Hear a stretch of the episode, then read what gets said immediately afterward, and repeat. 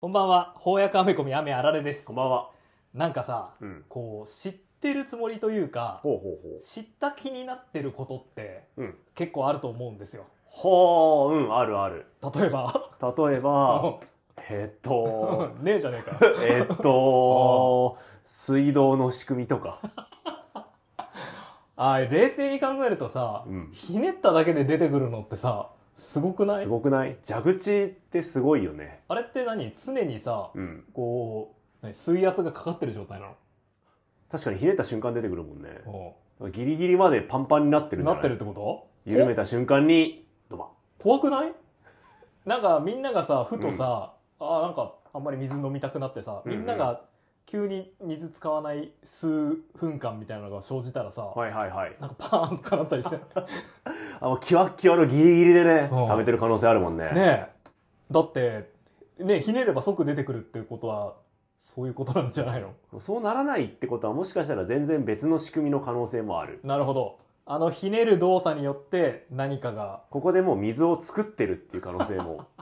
酸素と水素が実は、酸素と水素がギリギリまで来てるって可能性があるよね。あそこで水になってるんだそうそうそう。初めて初めて。ほ本当は台所とか日の気のあるところで使うとめちゃくちゃ危ない道具なのかもし れない。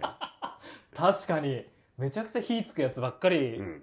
なるほどね確かに、やっぱ仕組みわかんないものあるわ。なんかすごい、あれだね。頭悪そうな 入りになってしまいましたけれども、はい。あの、まあ、やっぱ知ってる気になってることっていっぱいあると思うんだけど、うんうんうんそんな中でですね、はい。まあ我々、毎週一冊のうんうん翻訳アメコミを紹介しているわけなんですが、はい。あの、アメコミ界で言うと、うん。ベノム、デノム。知ってるつもりで知らねえキャラじゃねえかって思うんですよ。あー、わかる。確かに。初ベノムなんすか初めて見たの、なんだろうな。映画、でも映画の頃には知ってたな。うん。どこで知ったんだろ私は格ゲーですね。う。あうん。なんか、出てたでしょうー、あった。あ、うん私あれかも。ルローニケンシンのああいたいたねデノムっぽいやメついたノよね。ムっぽいや。つあれカーネジーっぽいやつだっけカレージだっけうんいたいたいたいた黒スーツうんうの、んうんうん黒スーツなのか皮膚なのか、もう、キャラクターとしては全くどんなやつか覚えてないんだけうんど、そんなやつがいた記憶がある。ああいたよあのーなんかバンダナうんうん、うんみ。たいなのかぶってね割とまんまだったよねあれが多分もしかしたら初ベノムかもな。あれをベノムとして認識してたってことはやっぱ先にベノム知ってたんじゃなあ、いそういうことか。うんあれじゃあ私のベノムのイデアは一体どこで身につけたんだだからやっぱほら知ってるつもりにめっちゃサイレンなってるわサイレンが近いぞ治安が 悪い。ねえー知らないなって言われてみると。そう初ベノム。うんなんか、なんか知ってるんですよ、ベノムって、多分。うんうんうんうんで、なんかスパイダーマンのはい。影的うんうん、うん。存在なんだろうっていう風に悪スパイダーマンだろみたいなイメージイで。メージで捉えてるけど、はいはい実のところ知らないんですよね。よく知らん。と思いません登場する機会とか目にする機会はすごく多いよね。うん。スパイダーマンでもいっぱい出てくるし、あるいは映画でもねうん、たびたび映画化もされてるし。キャラクターとしての人気もすごくあるから、うんうんグッズとかにこう、いる率高いと思うんですよ。あー、ベノムグッズ確かにありそう。ねえ売れそあのー何年前かな 10, ちょっと10年ちょっとぐらい前に、うんうんうんあのトランスフォーマーとう。ほうほう。マーベルヒーローがコラボしたあへーのおもちゃが出た時があったんですけ面白どやっぱそんな中で、えっと、ヒーローたちがアイアンマンとかスパイダーマンとかが、ハルクとかがこう何せ戦車がハルクに変形するみたいあなあ、いいねおも。ちゃとかがある中で、うんうん。ゴーストライダーとかもあったかなほうほうほうあと「ファンタスティック4」の「ファイアストーム」とかあったかなあれファイアストームだ9万トーチだ燃える人。燃える人とかあうんうんある中で、ベノムありましたからねへえ。アメリカンカーあ、車からなるんだ。があ、うなんか人気キャラっぽいねっ。ていうね美味しい乗り物もらってる。やつありましたけれどもだからベノム人気キャラで目にする機会も多いんだが、うんその実意外と知らないことが多いなとベノム単独誌読むかと言われると、なかなかね確かに。映画は1も2も見ました映画は1も2も見ましたね。見ました。 2はあれですよね、えー、と我々のラジオでも扱いましたけども見たねう。んあれ、2が、なんだっけ。カーネージが出てくるやつ、あ、そううか、カーリージが出てくるのが2か。 2あれワンは、ワンうは、ん。あのね、あれスパイダーマンと混ざってるかもな。ワンは、あの、ライフネット生命みたいなところと戦うやつですよ。ああ、そうか。あれ、教会でなんか、防部、 あれ、教会の鐘鳴らされて引き剥がされるのは、あ、それつ、え、それは、あれススパパイイダダーーマンマンか。 3じゃないですそかっ。ちか。スパイダーマン3と混ざってるかもな。あーベノムはでも見たはずです。はい。でさ、ベノムのさ、うん。あの、最初の方、あの、ベノム単独映画の最初の時のキャッチフレーズがさ、はいはい。最悪とあか、あ、あったね、ポスター。ね、うんうんうで、ん横向きのベノムの顔でこう、はいはいはい舌がビヨーン、うんうんうん。唾液ビチャーみたいあなったあった。感じだったけど、なんか、実際に映画の中見てみたら、あれ、ベノム、可愛いじゃん、みたいごな。機嫌な二人組の珍道中でしたね。ハリウッド版、寄生獣、おうほうほみう。たいなことを言われたりもしてましたけどうんうんう、ん意外と可愛いやつなんですよね。確かに。ということで、なんか、ベノム、あ、こういうやつだったんだって思う。うんうんうんそれはすなわち我々の中のベノム感っていうのがやっぱふわふわしてるんですよね。 確かに定まっていないから、うんまあ、逆にどんなベノム像でも受け入れてしまうところもあるがはい。一方で一方で。いやでも確かにベノムのことやっぱりわんわかんねえなそう。なんか、あの、我々さ、結構こう、アメコミ読んできた中でさ、うんうんうんえっと、マキシマムカーネージじゃなくて、うんえっと、やば、タイトル忘れちゃった。ほら、カーネージが、うんベノムが増殖しちゃ、全、今までベノムと融合した人たちがみんな大変な目に遭っちゃう。あーあーえっとねああえっとカーネイジが出てくるやつだね それはさっき私も言いましたけど、えっとねやば、全然出てこない。あ、ま、アブソリュートカーネハーブジドだ。ラはいハブドラはいとはいカーネイジねアブソリュートカーネージってイベントありましたよね。あったあっこれはた翻訳されてて、タイトル思い出せなかったのにこんなこと言うのもなんだけど、うん非常に面白い作品、 いや面白かったですねなので面白かった記憶ありますぜひ読んでみたいんです、読んでもらいたいんですけど、あの中でも語られてたんだが、はいはい実は、ベノムというか、まあその、シンビオートと呼ばれるね、はいはいそのベノムの元、うんうんうん寄生体は、あの、ヌルというね、あああったね集合的無意識的な、実は闇の神うん、うんうん様を倒すと戦うための武器だったんですよね。そうね。えっ、と、すごい神様に対抗するような存在としてで、実は生まれていたんだということが明らかになりましたね。はい。で、えっ、と、そしてベノムというかさ、まあ、そのシンビオートっていうのはいろ、たくさんいて、うんうんうん。で、個々にこう、つながってるんだ。集合はいは的いはい無意識なんだっていうね、お話も出てきまし、あってたあった。まあ、おそらくね、後付けというか、うんうんうんまあ、近年、こう、足された設定だとは思うんですけど、そこからこう、ちょっとイベントとかにも発生していきそうですし、うんうんここいらで、ちょっとベノムを、ちゃんと理解しておこちゃんとベノムのことを分かってあげるうと。うん。回ですね、今日はすなわち。そうですはいなるほど。というわけで、えー、ちょっと前振り長くなりましたが、はい。今日のテーマは、うんベノム、リーサルプロテクターでございますお。おこのね、リーサルプロテクターというフレーズ、ー。はい。これ映画でも出てきましたよね。うんうんうん俺たちリーサルプロテクターみたいな、あったあった。ありましたようんね。覚えてる覚えてる。という、まあ多分そのね、元ネタになった作品だと思うんですが、これは、えっ、と、ベノムを主役とした初めてのシリーズだと思うんへでえ。すね。そうなんだ。うん、ならまあご存知の通りもともとはね、うんうんうんスパイダーマンのヴィランという形で登場したんだけどやっぱ人気がありうんうんうん。こうやって単独のねはあ。あ、これ初単独誌だったんだ。そういうことですあ、なるほどね。あ、面白いね。主役になり上がり1993年の作品なんですが、まあねえーっと2018年には単独映画おおー。トム・ハーディ主演で、うんうんうん。えーえー配信放送ん上映されましたし、うんね、ということでこの人気者ベノムのこう元のキャラクターをね知っていこうとそういう回でございますはい。まずはい。ベノムというキャラクターのオリジンを押さえておきましょはい、お願いしまうす。これは本編でもね、えっと23ページでサクッとんう説明してもらえるしあのそれこそ「スパイダーマン3侍未版」のねはいはい。とかでも語られたんで、うんうんまあ、なんとなく知ってる人も多いのではないかと思うんですが、もともとはスパイダーマンのコスチュームだったんですよねお。おー。側ってことです ね。そう、側ってことですね。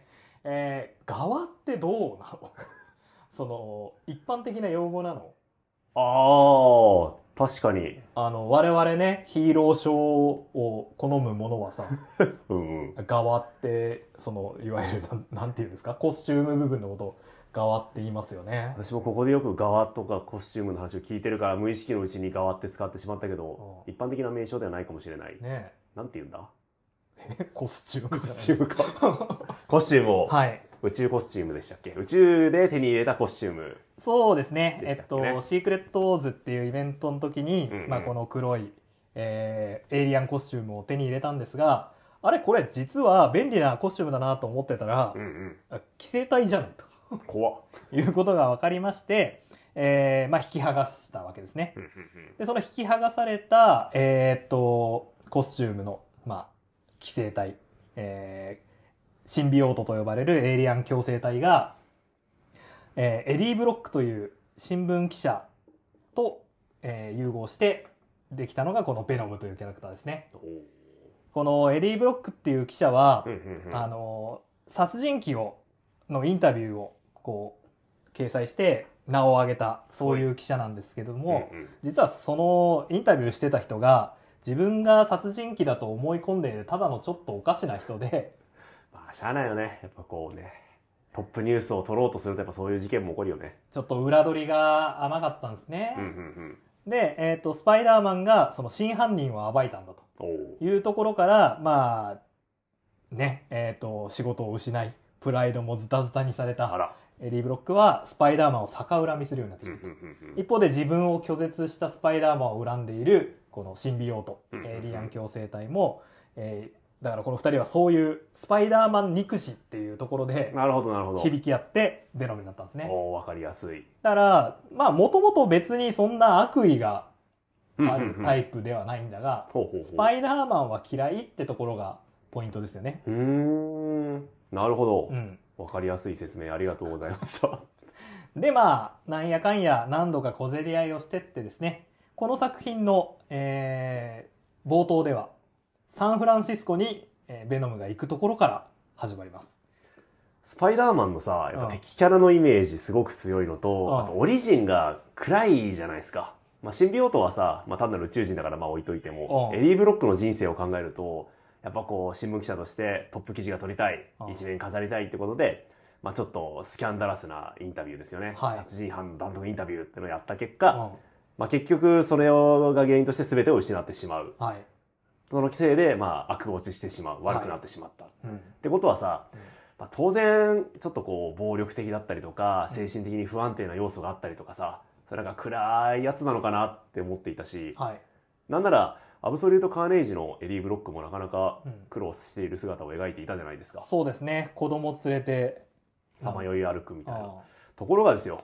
今回この単独誌はい読むとさはいめちゃくちゃご機嫌ですよ ねスパイダーマンに似てるなって思いながらあそれはねめちゃくちゃ思いましたあのまあサンフランシスコうんやっぱここでさ、そのスパイダーマンとさ、お互いね、その不可侵条約みたいなのを結んで、はいはいはやっぱニューヨークにはいられないやつは、 サンフランシスコ行きす、すぐね、ウエストコーストに行きがちですよ行きねがちですよね。彼もまたウエストコーストを送りにやなっていましたが、はい、やることはでもニューヨークのスパイダーマンと一緒ですよね。はい。暴漢が誰かを襲っているとそこにやっていく。うん。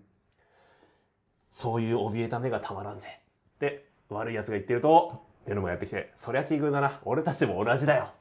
なんつって、まあ助けてくれるんですけど、はい。この軽口を叩きながら悪者を叩きのめす。ちょはい。っと見たことありますよね。これいますよね。 ニューヨークにも。あと、腕から糸出して移動するとかさ、はい。なんかこれも見たことあるなっていう。そうです。ね。あの、サンフランシスコの街を、うんあの、えー、なんつうんだっけ、これ。ウェブスライディングじゃなくて、なんていうんだっけ。あ、もう今日ダメだ。 ありますよね。スイングしながら。あ、そうそう、スイング、スイング。うんスイングしながらね、っていうのなんだけど、あの、路地裏でさ、はいはい。そのコスチュームをしまってさ、うんうん。あの、なんつうの普通の格好になるあたりなんかもさ、はいはいはい。全部見たことあるなっていうね。スパイダーマンとの違いとしては、うんまあその共生体、シンビオートが一応人格を持っているようなので、はいまあ、そこでコミュニケーションをしながらこう行動していくので、 はい。ですけど、ただ、シンビオートのセリフを我々は分かんないので、うん単に一人で喋りながら行動しているように見える。はで い。結果的にスパイダーマンの軽口と同じような状況になっていくっていうのは、なるほど。仕組みとして仕組みとして面白かったですあね。ーまあ、あと、大きな違いとしうてん、普通に殺しますね。 確か に。もうこの辺は容赦なく、最初はからい最後まで殺人には厭わないですよね。えー今言った冒頭でね、うんえー出てきたそういそういう怯えた目がたまらんぜって言っていたこの圧巻もあら。殺されてますね 映画でもさうん。なんかベノムというかまあシンビオートはさ、はいはい。こう人肉を食らうキャラクターでしたよねああ、そうね。なんか脳みそのどっかが美味しいみたいな話あったよね。で2でもさ、うんうん悪人だけは食べていいみたいなルールであったあさった。強制してましたよね、うんうん。なんか、あの、えっと、あの映画多分、全年齢対象だったと思うんだよなほ。うほうほう。だから、血とか出ないよね。ああ、そうね。血とか内臓とか。グロ、グロ暴力シーン、な、なかったなかったかめ、なさめだったと思うんだうんけうど、んうん。やってることは実はえぐい。貴様たちはいつも同じだ。弱者を食い物にして不幸を生み出すだけ。って言って食い物にしてますね。はい。 まあ、そのまんま食べてしまってるってね。 ただ、やっぱ、なんつうんだろうここここがだから絶妙なところですよね。うんうんうん。その、そういう悪人を殺したりはなんかはしてるんだけど、うんうん。まあ、わ、なあ悪いやつじゃないっていう言い方が正しいかどうかわかんないけど、正義の心を持っているというか、正しくありたいというところはありますよね。今回何度かやっぱ警官に対して敬意を払うシーンありますよね。ああったねあったあった。の、脱獄する際に人を一人殺しているので、えー殺人容疑で、まあ、なんつうの、指名手配されてるんですね、エディ・ブロック。ああ、そう、スパイダーマンの違いではそこもありますよね。そもそも正体がバレてるっていうところが、あー、確かに。結果的に警察にも追われる。うんでも、警察に対して、こう、まあ、逃げるためにね、うんうん。こうウェーブを発射するんですけどこんなことはしたくないお前らは仕事をしているだけだねその後しかもこういうしかも立派な仕事 だすごいよねいや警官への敬意があるう。んいや、素晴らしい。ス素晴らしいパイダーマンみたいですね。あースパイダーマンそうねスパイダーマン結構ニューヨークの警察と絡むシーンあったりするよね、うんまあ作品によって嫌われてたりうん。ああ、あるね。うん、あ警りがと察うにファンがいスたりとかねパイ。そうそうありがとうスパイダーマンのパターンあったりとか、まあ、様々ですけれども今回その正体がバレてるせいで、まあ警察に常に追われてるんですが、そのせいでなかなか、なんというか、住まいを持てず、あそうそう職も持てず、そうそうそうどんどんどんどん悲惨な状況に追い込まれるんですが、まあ、それでもね、悪いことはしない。居場所がないっていうのが、うんまあ今回のこのストーリーを貫くああ、そうね。エディのね、まあベノムのね、一つのポジションですね。あと、まあこれ単独誌なんですけど、はいはい。嬉しいことにね、うんあの、スパイダーマンがね、出張してきてくれま出したね。張してきてくれますね。西海岸まで。やっぱベノム人気者というか、正体知られちゃってるんで、うんうん。ちょっと出てきたらすぐニュースになっちゃうよね。いやー、やっぱ、再チャレンジって難しいよね。一回罪を犯してしまうと。確かにね。あ、でもこいつ罪償ってるんだ。脱獄 してるんだ。あ、 そうだ。いやなかなかこうね、正しい気持ちを持っていてもう、んそれが報われるとは限らないということですかね。そうだね。あとやっぱり、スパイダーマンはさ、うんうんこのベノムという、このヒヒーローじゃないや、ヴィランの、こう誕生に自分が関わってるから、はいはいはいすごく責任を感じてるんですよね。だかあー、なるほど。らニューヨークからベノムが暴れてるって聞いて、サンフランシスコまで来ちゃうんだよね。優しい性格だ。いや、やっぱね、スパイダーマンといえばね、うんうんグレートパワーとグレートレスポンシビリティ、お。責任と力の関係をいつも気にしてるキャラクターなんで、うんうん。やっぱこう、責任感、 ね、重めというか、感じちゃいがちなんじゃないスパイダーマン、この作品の中で、まあ、結構出番長く出るんですけど、まあ、たびたび MJ に電話をするシーンがあるじゃないですああああああ。かまあ、当然ニューヨークに MJ いるから、うんまあ、離れ離れになったけど、まあ、時々電話してあげる。はいでまあ、その状況、ベノムの状況とかをそので話したりするけど、うん。め MJ が全く興味なさそうなのがいいなって思いますね。 確かに言われてみれ確かにば。サンフランシスコのうんベノムのこととか言われてもっていうのはあるんだろうなとか思いつつ、なるほどね。なんか、なんか変なリアリティというか、あーそ温度差みたいなの感じましたね。我々さ、えっと、スパイダーマンのさ、うんうんえー、ワンモアデイはい。ノーモアデイワンモアデイか。うんうんワンモアデイっていう、あの、スパイダーマンがね、えー、MJ との、こう、結婚関係を、うんうんうん。こう、取引、えー悪魔との取引で結婚関係を差し出して、まあ、世界中の人からスパイダーマンの正体をああ、ありましたね。消すっていうさ、うんうんうん。お話ありましたよあったあった。ね。だから我々さ、なんかさ、いつの間にか MJ とこう、離婚するとこだけ見せられてるんです よね。確かに。でしょ結婚までの過程とか結婚生活とか全く知らんわう。ん。だから今回、こう、結婚してる状態のうんうんうんピーターと MJ 見れて、それもまあ良かったなとあ思あ、確かに。言われてみれば全然見たことないいわ。ますね。うんやっぱあんまりこう、スパイダーマン生活に肯定的ではないんだなっていうのは、これを読んでいたらうん分かったわけですね。そうねここれファウストいなくても、うんあメファウストじゃねえやメフィストフェレスいなくてもいずれはいずれダ はメになりそうなななんかね気配を感じますよね。温度感でしたね難しいね、他人と生活するっていうのは。さて居場所がないうん。エディですがはい。まあなんかさまよってるうちにねそれっぽいところにたどり着きます ねやっぱ同じ自分と同じように居場所のない人たち、はいすなわちホームレスの方々を、うんまあ、助偶然助けた結果彼らの居場所に案内してくれるっはいていうこれいい良かったですねあそう地下世界地下世界実はサンフランシスコには巨大な地下道があって、うんそこで、えーホームレスたちが、まあ、暮らしていたと地震があってうんうん街が丸々こう沈んだっていう設定だから、なんかちょっとこうなんつうの建物が古いんですよねこれす これすごいよねうんその地下世界には実はよくわかんない敵がいて、うんそういう人と戦っているうちにさらにその下の世界に行ってしまってそこには実は昔のサンフランシスコがあったとタイムスリップかみたいなこと言ってますよね。過去の世界に過去タのイ世ム界トラベルしたようだって。いや、まあ確かに普通に考えて地下に降りて過去の世界に行くはずはないが、うんまあマーベルのこの世界であれば、もしかしたらあるかもしれないっていうリアリティありますよね。 あの、いや、タイムスリップしちゃったのか、いや、周りにいる人は、あの、最近の人だ。これは違うみたいなこと言うよね。これすごい今の漫画というかであんま見ないよね。つまり、タイムスリップしたのかっていう風なセリフを言ったのに、うん実はマジでタイムスリップじゃなかったっていうパターンは。 だから伏線とかさ、タイムスリップだと思った。いや、そんなはずない。いや、やっぱりタイムスリップしていたとかさ、うんなんかそういう展開ならなんか見れる気するけど、うん。タイムスリップしたのかあ違ったっていうおなかなかパンチ効いてていいなって思いましたねいや、確かに、ねここは過去だ。いや、あれはさっきのホームレスだ。つまりここは現代だ。つって。そのくだりいやいいよねこのテンポ感いや、テンポ感いいですね。90年代のコミック。こんな感じか。うんいいねうん。素晴らしいいや、いいですね。いや、面白いんですよ。やっぱ今見ると絵柄もちょっとこう古さを感じるんですけど、うん、テンポ感ですかね。そうねセリフも軽快だしはい。面白いあとやっぱ、ナレーションですね。うんうんうんあの、なんだあ同じ頃、サンフランシスコの高級住宅地では。あー場面転換が華麗ですね一方、市内にあるトリースインターナショナルの支社ビルでは。どんどんお話進みますもんうねん、これね、発明ですよね。ほうほうほその頃とかさ、一方とかでさ、うなるほ場ど面転換、いくらでもできるもんね。確かに無限に話し続けられるわあんまりさ、日本の漫画でさ、うんこれナレーションとかなくあなあいその時不思議なことが起こったってある。ね、あるけど、それ場面転換ではないじゃん。説明じゃん。あそうかうんうん言われてみるとね、では今の変身シーンをもう一度見てみようとか、まあ確かにあるけ ど、それちょっとまた違う。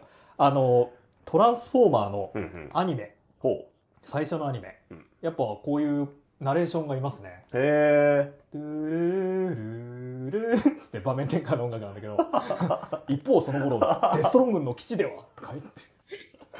いいね。吉本新喜劇でもこうが舞台が回るのと一緒か。あそう、そうなのあれナレーションはねえわ。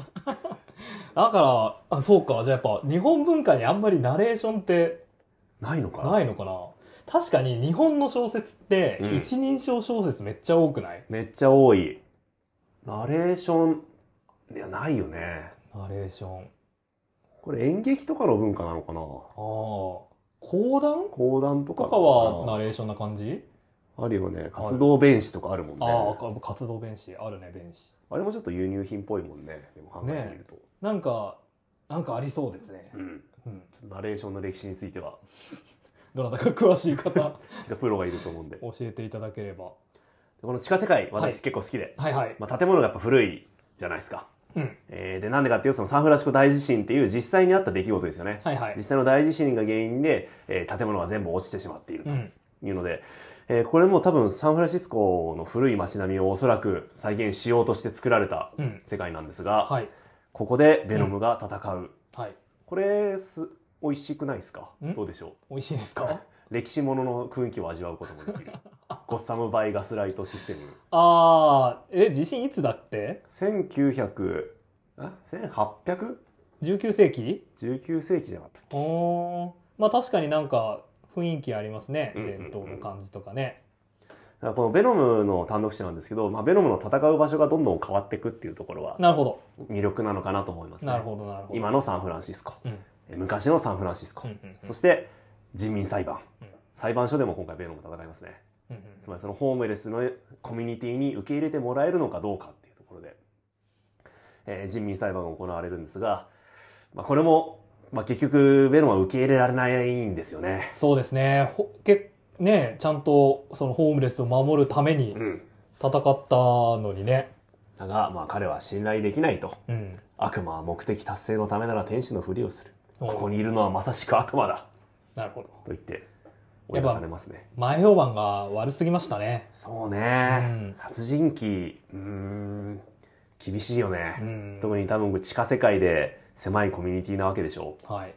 う。受け入れがたいところ、気持ちもまあわからなくはないですようんうんね。まあそうだね。あと、サンフランシスコ。うん。地味にエリーの地元なんですよね。あ、そっか、確かに。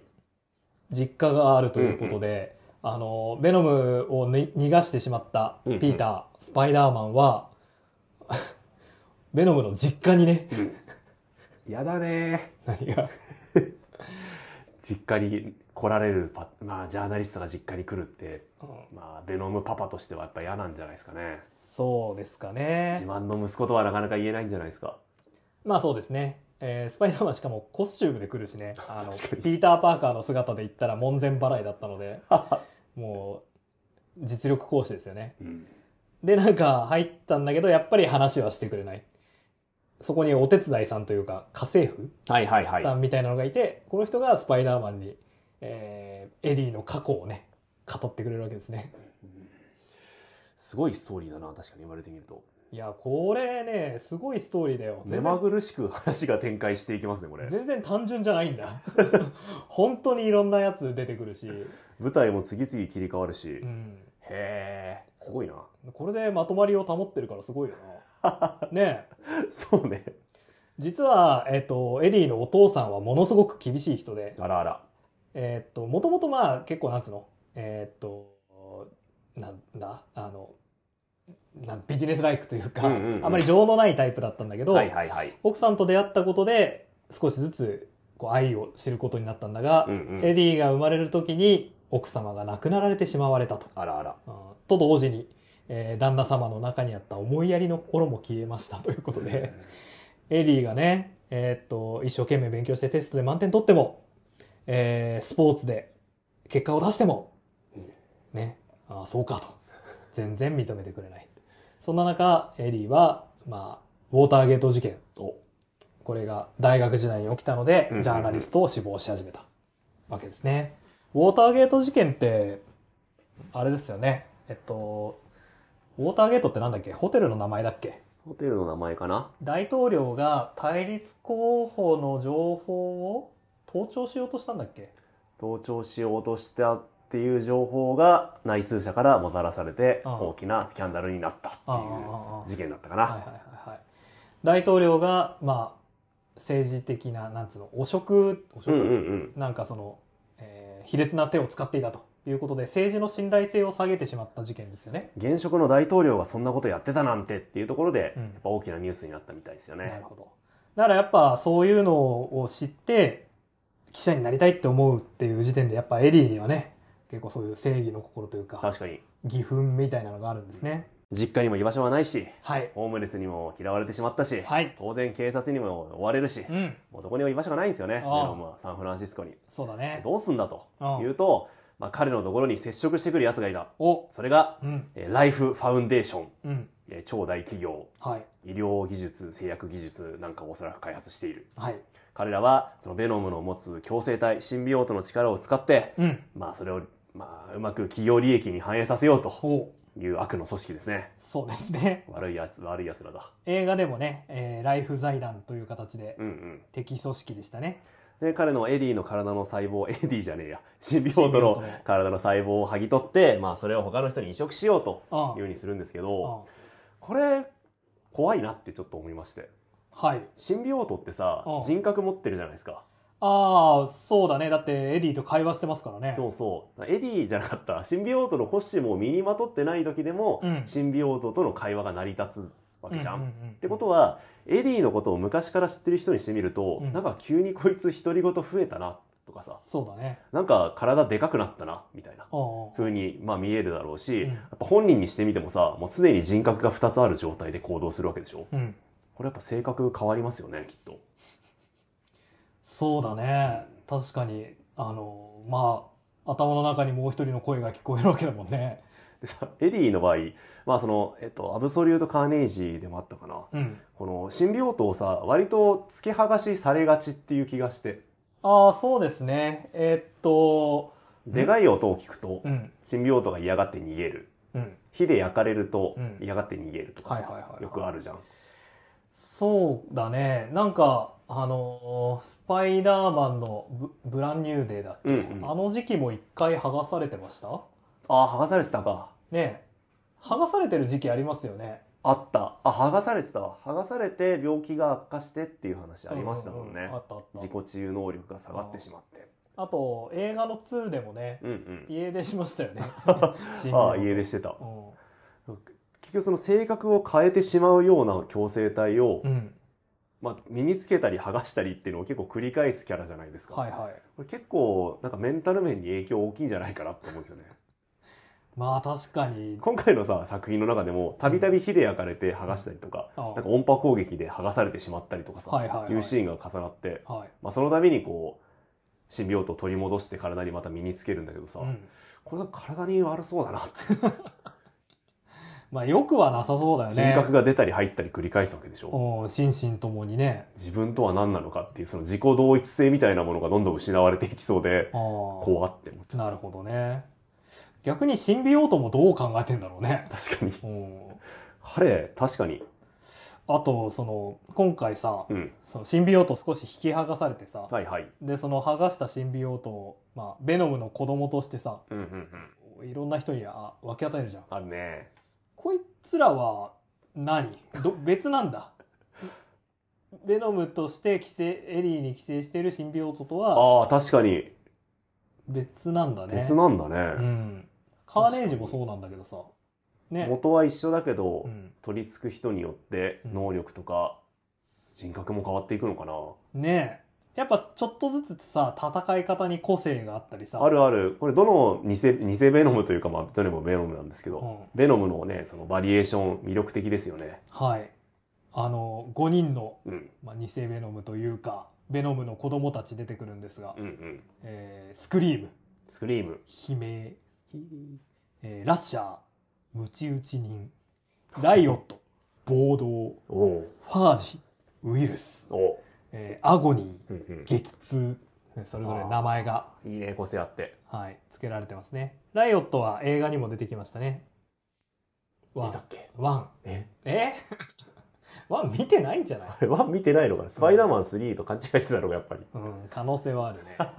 まあ、このライフ財団のね、うんうんえーっと、企みっていうのは、まあ、このエディの力を、まあ、いただいちゃうっていうのももちろんあるんだけど、さっきのその、ホームレスが暮らしてる地下世界に、んうんいなんか金塊が隠してあるんだぞ。やー素晴らしいスピード感のストーリーですねあー公園の開発計画にかこつけて、うんそれを、まあ、奪っちゃおうと。ね、普通に見つかると死のものになっちゃうからって市営公園なんでしょうね、うんというね、作戦があって。それを知ったベノムは、居場所を守るためにね、うん戦うわけですよ。おお素敵素敵ですね。その自分の居場所が見つけられなかったエディがう、んうん人の居場所を守るために戦うと。こおんな素晴らしいことはないですね。いいねであと、このお話の流れの中で全く説明しなかったんだけど、はいはいもう一人、ジュリーっていう組織がうんあって、ここれれがが結構な武装をしてベノムを襲ってくるんだけど、これ今言った、そのホームレス、近海、ライフ財団じゃなくて、ライフインターナショナルだっけ、うんうんとは関係ないんだよね。全く別組織で、あの、ベノム憎しっていうことだけで動いているはい。え武装集団ですね。えーっと、昔ベノムが脱獄する際に殺されてしまった、えー子供の、あ、子供というか人のお父さんがうんうん組織した、ベノムに対する復讐のためだけの組織、ジュリー。すごいぜ。一冊でめちゃくちゃ盛りだくさんですよね。ああまあ当然ねこの「リーサル・プロテクター」一冊じゃなくて、うんうんこれからもベノムの単独誌のシリーズは続くから顔見せ的な意味もあるのかな。そういう意味ではねいろんなキャラクターいろんな因縁を作っていかないとやっぱストーリー回せないですからうんうね、んうんにしても盛りだくさんだなと思ったよね近海の下りとかすごいなって思いましたもんね。そこまでやるかっていう。えどういうこと心なくても物 物語は多分進むし、うまく収まると思ったんですけどう、ん近海をめぐる戦い。まあ、やっぱりロマンあるもんね。そうねゴールデンカムイとか面白かったしね やっぱなんか銀界っていうのはね人を引きつけるそういうあれがあるんですか まああとスパイダーマンとの共闘とかもねうんうん。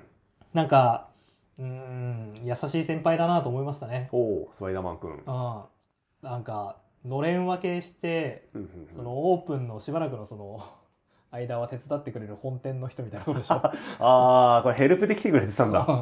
うんスパイダーマン誌でデビューしてで人気が出てうんうんうん単独誌を持てるようになったんだけど、やっぱこうねお前だけで大丈夫か最初俺も顔出しとこうかっつっあ、てね優しい。そしたらスパイダーマンファンもこれ買うもんね、うんうんうん。おおなるほど。 というねけなげな働きっぷりを見せてくれましたねいい仕組みですね。やっぱりこのスパイダーマンとベノムの共闘ってのはうん。当時のファン的には熱いものがあったんですかねああ、やっぱライバル同士の共闘、うんしかもライバルの敵の方の単独誌って言ったらやっぱ見たいかもね。ね面白そえうんう。だよな。うん私これ読んでてちょっと思ったんですけど、はいあの、スパイダーマンの正体がバレてやばいって言って悪魔と取引した話あったじゃないですか。うんこれ、ベノムにちょっとアドバイスを求めていたら、なんか別の結末あったんじゃないかなとは思いますよね。あれはスパイダーマンが正体をバレて命を狙われるから、まあ世界を変えよはう、メいフィストと取引しようっていう話でしたけど、はいまあベノムは実質それをすでに経験してたわけですもんね。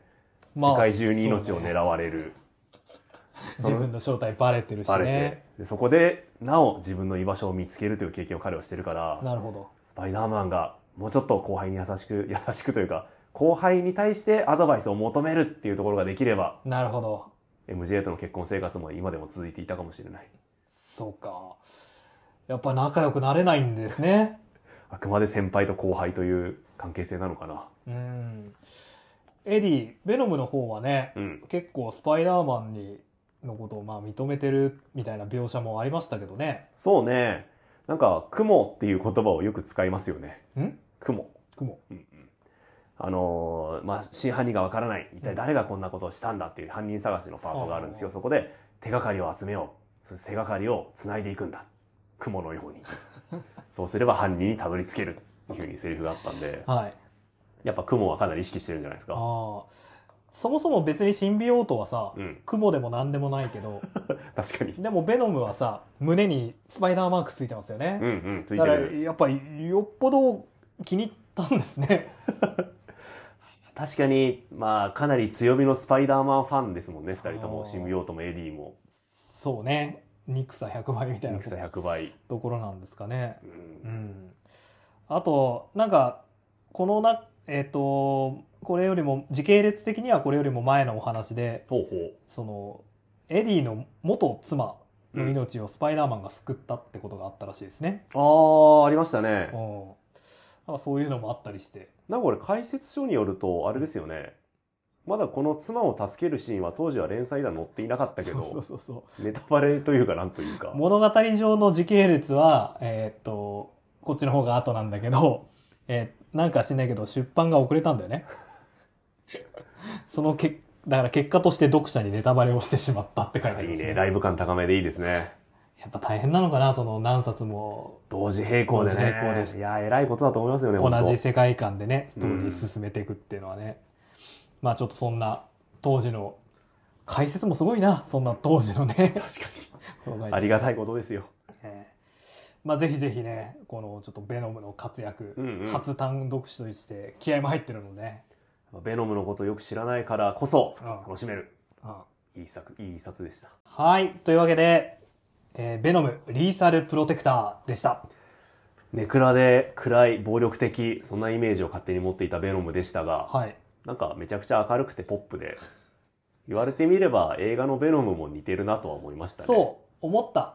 ね。ベノムってそういうやつなんだね。映画の「ベノム」こそが原作準拠じゃないが、うんあれが本当の姿だったまあ歴史的にはもともとの姿だったのかなとはちょっと思いましたね割とやっぱテンテイストは似てましたよね。うんうんあとやっぱり、絶えずベロが口の外側に出てい て、かつ、こう唾液まみれなところがあってうん、ああ出てるうねん作品の途中でね、あの、敵の企みを暴くために、うんうんあの会社に潜入するシーンがあるんですけど、はいはいこう、天井に張り付いてると、 なんつうのよだれがこう、逆に顔にかかるんですよね。エイリアンじゃねえかおお おエイリアン自分のよだれ自分の顔にはかかんない。 あそうかよだれ要素だけかうん、っていうね、うんシーンとかあったりして。だからこのギャップがいいのかなそうね見た目怖くて見た目怖くて、人も殺すけど、うん。でもちょっとドジで可愛い、本人は前向きにう、ん、まあいいことしようとしてるみたいな。 厄介じゃねえかよ。めちゃくちゃ厄介なやつだうんまあでも人気キャラなのもうなずけるかなと。そうねなんかこういつも明るいし応援したくなるキャラですよねそうですね。うん、アブソリュートカーネージの時、エリーやっぱ結構落ち込んでましたね。そうね。なんか全然印象違いましたねあと、その、ブランニューデーの時も、うんうんなんか、もうね、なんか体が末期だったからか。ボロボロだったっていう話もあったけどだけどあれを比べるとお前は昔はこんなやつだったのかっていう歴史を感じますね、ね。あの、やっぱこの作品読んで、エリーってこんなやつだったっけっていうのは多少ありましたね。あれこれ2代目のエリーとかそういうのじゃねえのかなとはちょっぴり思いましたうねん。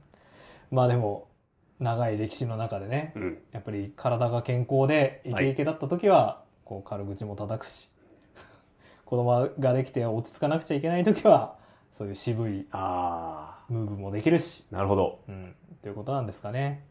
ベノムもね、あの、スコーピオンだっけなんか、さ、あの、別の人がさ、うんうんベノムになったこともあるし、うんあおとフラッシュ・トンプソンがね、はいはいはい、エージェント・ベノムやってたりもしましたし、まあ、いろいろいじりがいのあるキャラクターですよね。うんうんうんこれからもこのベノムの活躍をね、ちょっと追っていきたいなと。はいベノムは意外と電子で読めるあ、本当今回のこのリーサルプロテクターもね、電子で買えます電子しで、買えますし。まあ、例えばスパイ、アメイジング・スパイダーマンですけど、うん。ベノム・インクとかね、ああー、はいはいはい電子ではいはい読めるしはいはいベノムファンは、もうごそっと。こそっと買って読んでみてはうんいかがでしょういか。かがでしょうか。おすすめはいです、おすすめです。では、いつものお願いします。えー番組へのご意見、ご感想あれば、ツイッター、ハッシュタグ、翻訳、雨、あられをつけてツイートしていただくか、はい。メールをお待ちしております。うん。メールアドレスは、アメコミ、アメあられ、アットマーク、gmail.com。アメコミ、アメあられ、アットマーク、gmail.com うん。アメコミのコミは COMI です。語ってほしいアメコミのリクエストもお待ちしております。はい。なんか、この作品さ、うんうん。こうやっぱ自分たちがベノムだっていうことを強調する大駒が 何回もありましたよね。おおあるね大駒で名乗るシーン多かったね俺たちはベノム みたいなことをね。やっぱ印象付けようとしてんのかな。本あ単独誌だから当単独者 から。あと意外とベノムって周囲から認知されてるんだなとも思いましたねああ、そうだね一。般市民が「ああーベノムだ!」ってういんうビビるシーンとかあったんで旅行客みたいな人がベベノムの写真撮って、これで旅行代が なんか取り戻せるぐらいのこと言ってましたよね。やっぱスパイダーマンのおかげですねこれもう、ん。そうなんだ。やっぱ写真売れるんですね、きっとね。彼が写真を撮りまくったおかげでうんベノムの認知度も上がったとはいはいはいはい。ベノムが映ってるとはなると、新聞の発行部数も上がるんですかね。確かにこの世の世界のヒーローたちの扱いはその辺気になるところではありますよね、ねそうセレブ的セレブな的なところあるんでちょっすかね。とした写真でも売れたりするのかな、うん。はい。ということで、はい来週はですね、はい映画がほやりますよ。うアメコミ映画が何でしたっけ2本も。あらスパイダーバース、アクロあス・ーザ・スパイダーバースと、はい。えーそれからフラッシュお、ですね。ついに公開って感じですついにね。公開ですね。見には行くんだが、行く、行きます。果たして収録は何になるか、収録はどうなるのか、果たして間に合うのか。果たして間に合うのか、 何なのか、ということでね。まあ、よかったらぜひ映画見て待ってていただけると。と、もしかしたら、ね映画を扱う、いや、映画を扱う予定です。はい。はい。ということなのでね。なんか、アクロス・ザ・スパイダーバース、うんうん。あの、スパイダーマン2099。ほうほう。未来世界ミゲル君ってね未来世界のスパイダーマン出てくるんですけどすごい体つきがごつかったな、あら、マッチョに。うん、フえィギュア出んの楽しみだな またね多分いいキャラ出てくれるでしょえうんうん。うねえ前作でもペニー・パーカーちゃんとかねああ、確かに。魅力的なキャラい出いキてャまラししてたね。ましたしもしかしたらベノムが出てくる可能性もゼロではああ、大いにあるんじゃないですなかい。あれ確かさ映画1作目の「ベノムの」うんそのポストクレジットのシーンって前のその「イントゥ・ザ・スパイダーバース」だったんじゃなかったっけなんか急にアニメが始まるみたいなああ、そうだっけか。ねそうか。同じソニーですよね配給あ、そっか。うんあ、そうだったかもね。ねということでちょっともしかしたらもしかしたら、最新の実写ベノムの姿があら、拝める可能性もなくもないなんかもうない。かもしれないもう今、公開者が何でも言いますからねう。んそうですよ まだ公開そうだねまだ公開してないからね、言うなら今ですよね言うなら今ですね。バルチャーと共闘してるベノムが出てくるかもしれない。ああそういやありましたねどうしてるんでしょうねあの、なんだっけ、あの、吸血はいモービウス鬼。モービウスがう活躍してるかもしれない。ん、ねモービウス2ってバーンと出るかもしれない。スパイダーバースの最後にモービウス2って出たら笑っちゃうかもしれない。えああ笑っちゃうかもしれないいいね楽しみです。はいということで、えー真実は自分の目で確かめてくれそれではまた来週さようならバイバイ。